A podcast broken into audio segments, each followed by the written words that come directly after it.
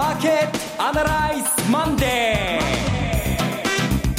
ー皆さんこんにちは松尾英里子ですマーケットアナライズマンデーをお送りしますパーソナリティは金融ストラテジストの岡崎良介さん。はい、岡崎です。よろしくお願いします。そして株式アナリストの鈴木一之さんです。鈴木一之です。おはようございます。今日もよろしくお願いします。この番組はテレビ放送局の BS1212 で毎週土曜昼の1時から放送中のマーケットアナライズプラスのラジオ版です。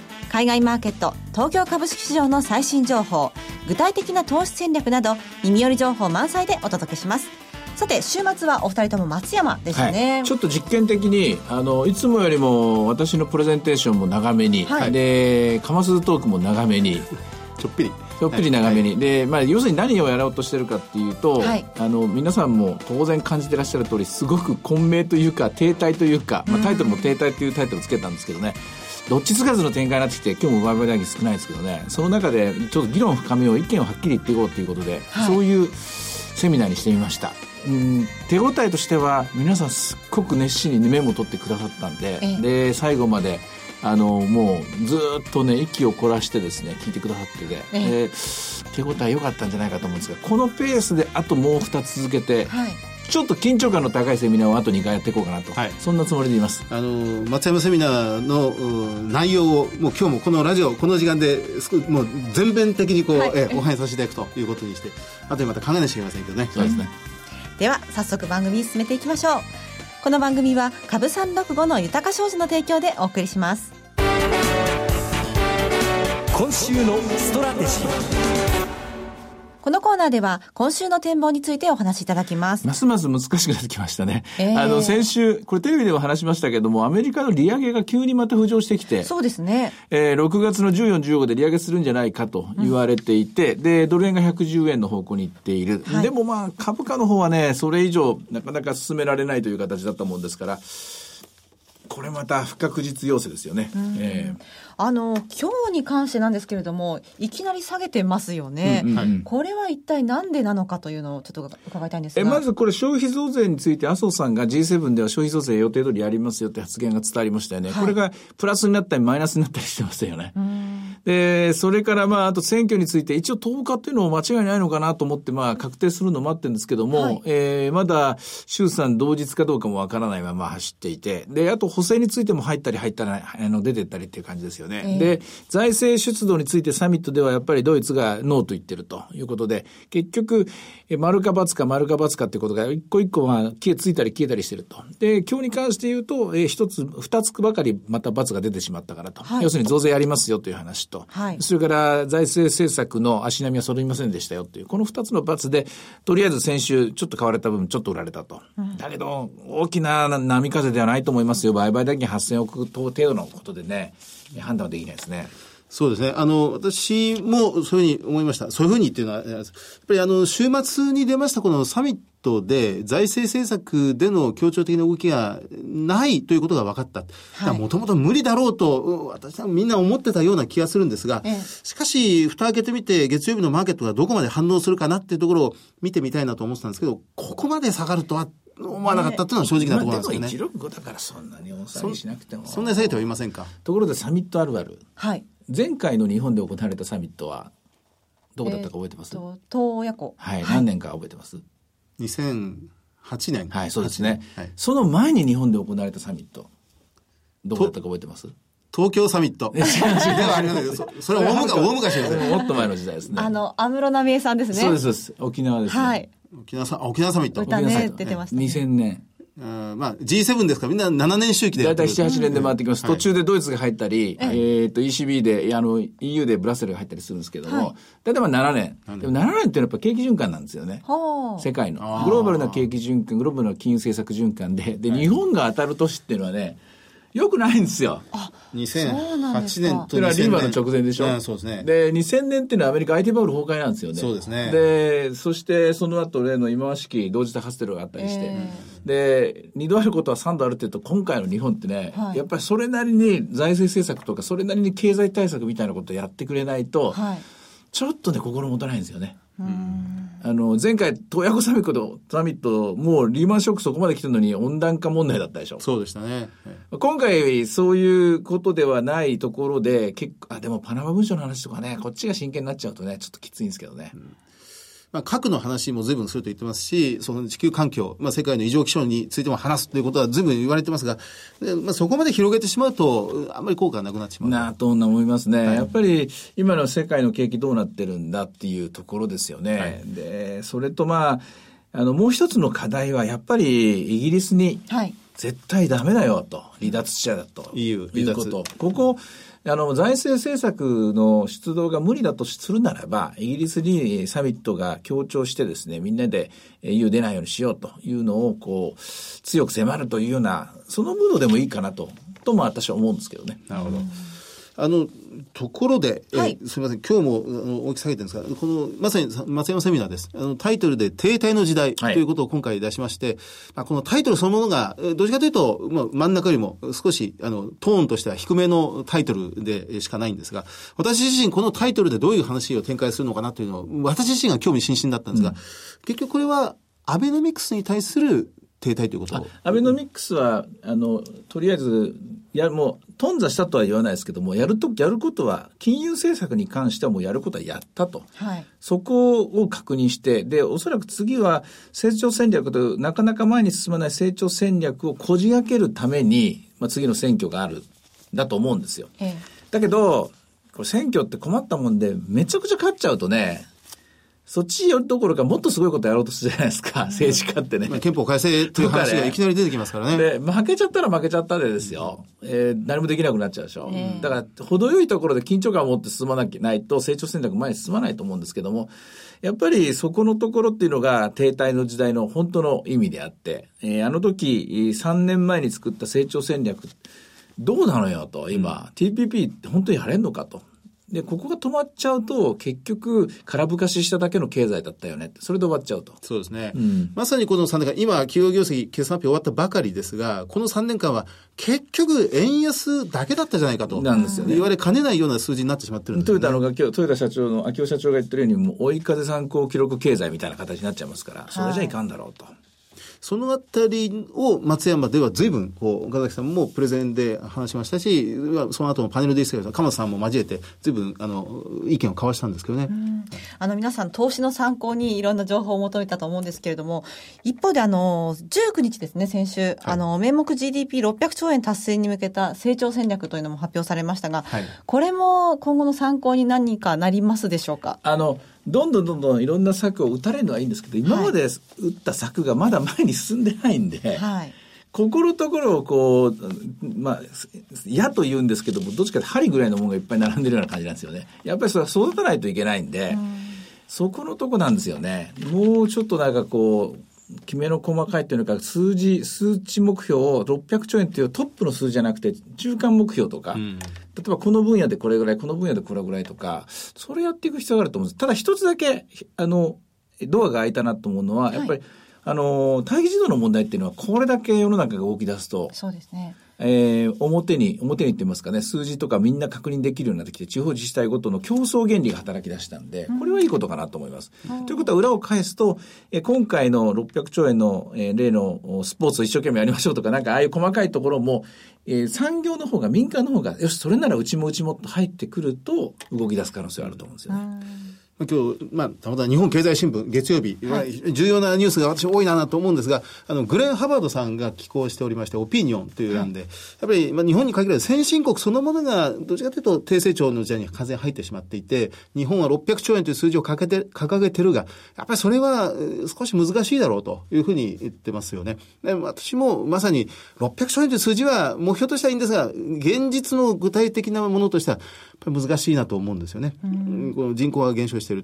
で、週末のテレビにゲストでいらしていただいた矢島康秀さんは、一番のこのアベノミクスの推進役としては、この第三の矢としては TPP だということをおっしゃってましたよね。はいうん、やっぱりこの日本国内だけで成長しようとってもう無理なので、はい、まあ外に広げていこうという意見でしたよね。そうですね。ここの部分を、ただ日本だけじゃなくて、うん、特にアメリカの問題ですけど、ここが今難しくなってしまってるような気がします、ね、ただまあ、それはそれとして、目先の戦略としては、今週はやっぱ先週とやっぱ同じような同じようなって言うとつまんない相場に見えますけれども、確実にレンジの中で皆さんには利益を確保してもらいたいなと思うんですよ。今年、あの、今週の場合は、あの、先週結構高く始まっちゃったんで、えー、おそらく16,500円から、えー、その前の週に、前の前の週に決まった16,890円ぐらいでしたかね、幻の S q 値っていうのがあります S q が、はい。あのあたりまでがやっぱ売りのゾーンとして意識されると思うんですよね。で逆に下の方は16,000円割っていうのは、今しばらくの間難しいかなと思うので、うん、下がったところで買い戻すという、小刻みに100円か200円を、えー、回転させていく、そういうトレーディング対応がの週になるように気がします。で、サミットがありますけども、多分、なんかこのレンジをぶち壊すようなですね、ニュース入ってこないと思うんで、そうですか。と思います。うん、そうすると来週の、えー、選挙をやりますせという話がいつ来るか。そうですね。えー、そこの話と、それから6月の3日の雇用統計ですか。ここが大大イベントになると思いますね。じゃあサミットだ、サミットだとこうビクビクするのではなく、手堅くいくと。えあの、なんか東京で、東京とか日本でサミットするとダメだみたいなことを私言いましたけども、日本でサミットすると不思議なことにマーケットは安定してるっていうのもあります。統計的には。統計的には、なんかそういうちょっとポケット状態になるみたいなんですよ。で、逆にアメリカとか主要国でやると結構その後動いたりするんです。ということは逆に言うと、あの、アメリカとかイギリスとかでやるときって結構大きなことが決まるケースがあって、うん、で日本でやるときは、大きなこと大して決まらないみたいな。小出し、小粒で終わる小粒の、小粒の、まあ、現状維持型で終わるのがあって、まあ、みんな、あの、楽しく、飲んで、飲んで歌って変ですけど、楽しかったね、みたいな感じで終わって。で、その後1か月ぐらいは、あの、平穏無事というのも統計的には見られます。過去5回ですけどね。やはり当分は狭いレンジの動きに、まあ、収まりそうだと思いますね。で、まあ FOMC ですよね。そうですね。うん、多分私はないと思うんですけどね。あの、一番の、とにかく先進国の偉い人たちの最大の関心事はイギリスの EU 離脱問題だと思うので、はい、まずこれを片付けることが先だと思いますよ。その直前の FOMC での利上げはだからないと、アメリカの。できればやりたくないでしょう。うね、うんまあ、どうなるんでしょうか。えー、では、前場の東京市場をちょっと見てみましょうか。はい。えー、日経平均はあ、えー、182円安となりました、はい、マザーズ指数は反発しておりまして、これはプラスの、えー、2%の上昇です。この話は今日もしといた方がいいですよね。なんといっても、創生、ブランディスター、アキスラずっともう一部の銘柄よりも、は、すごい売買代金になってるんですよね。はい。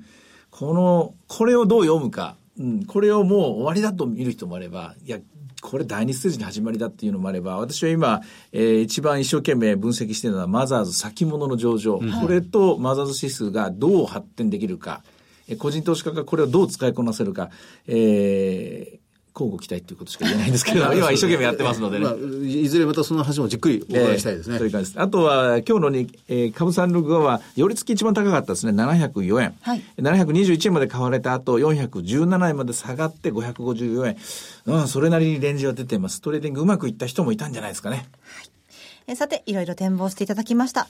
今週末には土曜昼の1時から BS1212 で放送しているマーケットアナライズプラスもぜひご覧ください。また、Facebook でも随時分析レポートします。以上、今週のストラテジーでした。マーケットアナライズこのコーナーでは先週放送の BS1212 マーケットアナライズプラスについて振り返ります。あ、失礼いたしました。それではここで株365の豊か商事からのセミナー情報をお伝えします。えー、まず、岡崎さんが出演するセミナー情報をお伝えします。福岡です。はい。豊か商事ニューヨークダウ上場記念特別セミナーが6月11日土曜日に開催されます。そうなんだよ。この仕事があったんだよな。これ、これやんなきゃいけない。忘れてた。はい。はい。12時半会場午後1時開演です。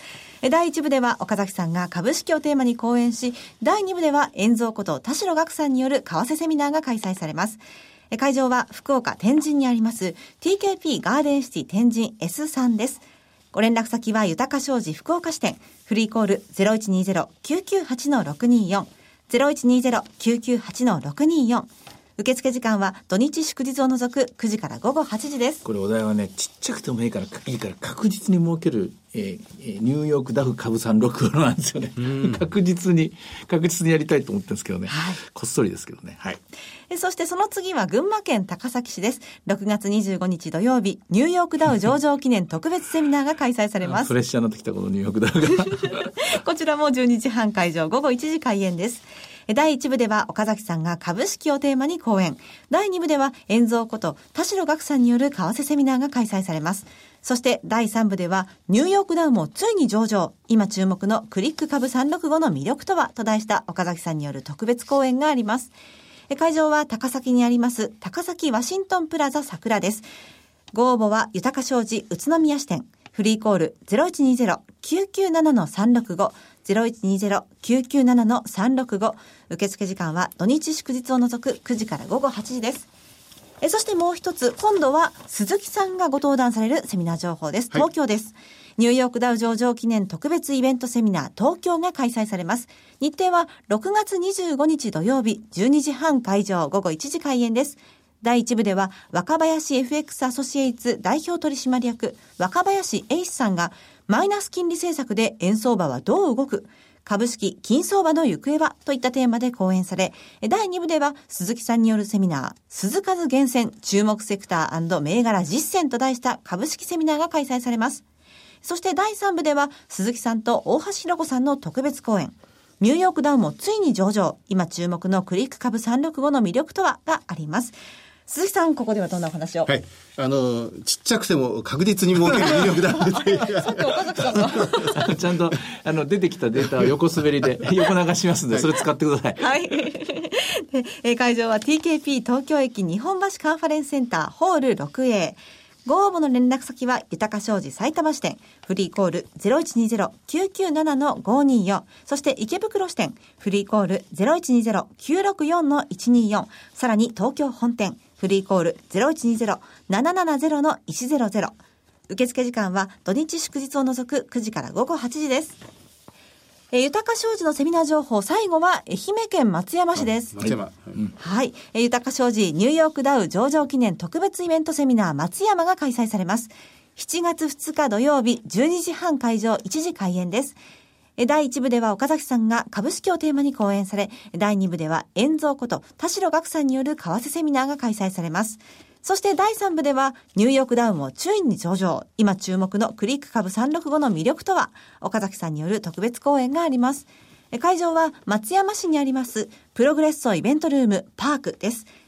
ご応募のご連絡先は、豊か商事松山支店、フリーコール0120-125-365、0120-125-365、受付時間は土日祝日を除く9時から午後8時です。株式と為替のお話両方が聞けるセミナーです。えー、姫、四国の皆さん、ふるってご応募ください。はい、リターントゥ松山で、えー、とりあえずこれで、この昨日のセミ、おとといのセミナーの話の続きを詳しく皆さんにお伝えしたいと思います。うん、この1か月の動きの全部取り込んでお伝えしたいと思います。えでは続きまして、毎週土曜日午後1時から放映中の BS1212 マーケットアナライズプラスからセミナー情報です。えー、本日締め切りのセミナーです。急いでください、皆さん。はい。仙台です。うん、リアルマーケットアナライズ2016 Waiting for the Sunrise in 仙台6月4日土曜日 JR 仙台駅最寄りの仙台 TKP ガーデンシティホール B で開催されます。マーケットアナライズプラスのホームページからリアルマーケットアナライズの応募フォームにご記入いただくか、お電話でご応募ください。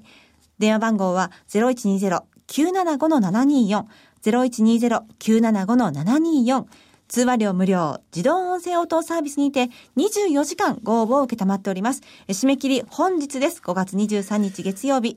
仙台の皆さん、どうぞお電話お待ちしております。はい、えっと、これ6月4日土曜日なので、6月3日金曜日の雇用統計のデータを入れます。はい。入れますので、あの、資料はぐたぐたかもしれませんけれども、うん、逆にその分一番リアルなものを、最新です、ね、最新のものを使いますので、えー、ひとまずそこの、そこの尺だけ10分多めに私に時間をください。お願いします。アメリカの利上げがまさにかかってますもんね。かかってると思います、ここはね。はい。仙台本日締め切りです。お急ぎください。えそしてその次は神戸です。リアルマーケットアナライズ2016 Waiting for the Sunrise in 神戸。6月18日土曜日、神戸ポートアイランドの神戸国際会議場で行われます。BS1212 のマーケットアナライズプラスの番組ホームページからリアルマーケットアナライズの応募フォームにご記入いただくか、お電話でご応募ください。電話番号は0120-975-799、0120-975-799通話料無料、自動音声応答サービスにて24時間ご応募を受けたまっております。締め切りは6月6日月曜日です。ここはね、やり方変えなきゃいけないかなと思うのは、はい6月18日土曜日って、いろいろ FOMC が終わって、金融政策決定会合終わってのここなんですよ。直後ですね。直後なんですよ。だから、おそらく何か動くと思うんですよね。アメリカは動かないんじゃないかと思うんですけど、で、だから、パネルディスカッションでワイワイガヤガヤしてるよりも、ちょっとやっぱ専門家の意見も聞かなきゃいけないと思うので、できれば V を2つか3つ入れて、VTR VTR をね、で、同時にそれをめぐって、やっぱり我々なりの結論を出して、で、銘柄っていう段取りになると思うんですよね。だから、いつもよりも、そっちの時間をかけなきゃいけないですね。私もだから、ここは逆に私のプレパネルディスカッション、また私のプレゼンを短くしてもいいかなと思うんですよ。その、やっぱり政策の分析が重要かなと思います。選挙の行方も見えてますしね。そうですね。ね。忙しいですね、毎週毎週ね、これで。はい。どのセミナーも応募はお一人様一回限りでお願いします。えでは最後はテレビ番組のお知らせです。いつでも無料の放送局 BS1212 では本日夜8時から渥美清主演泣いてたまるかを放送します。寅さんの原点を彷彿とさせる笑って泣ける人情ドラマ。チャンネルの見方がわからない方はカスタマーセンターへお電話ください。オペレーターが視聴方法をわかりやすくお教えします。フリーダイヤル0120-222-318 0120-222-318 BS1212 カスタマーセンターまで。毎週月曜夜8時からは渥美清の伝説のドラマ泣いてたまるか。ぜひともご覧ください。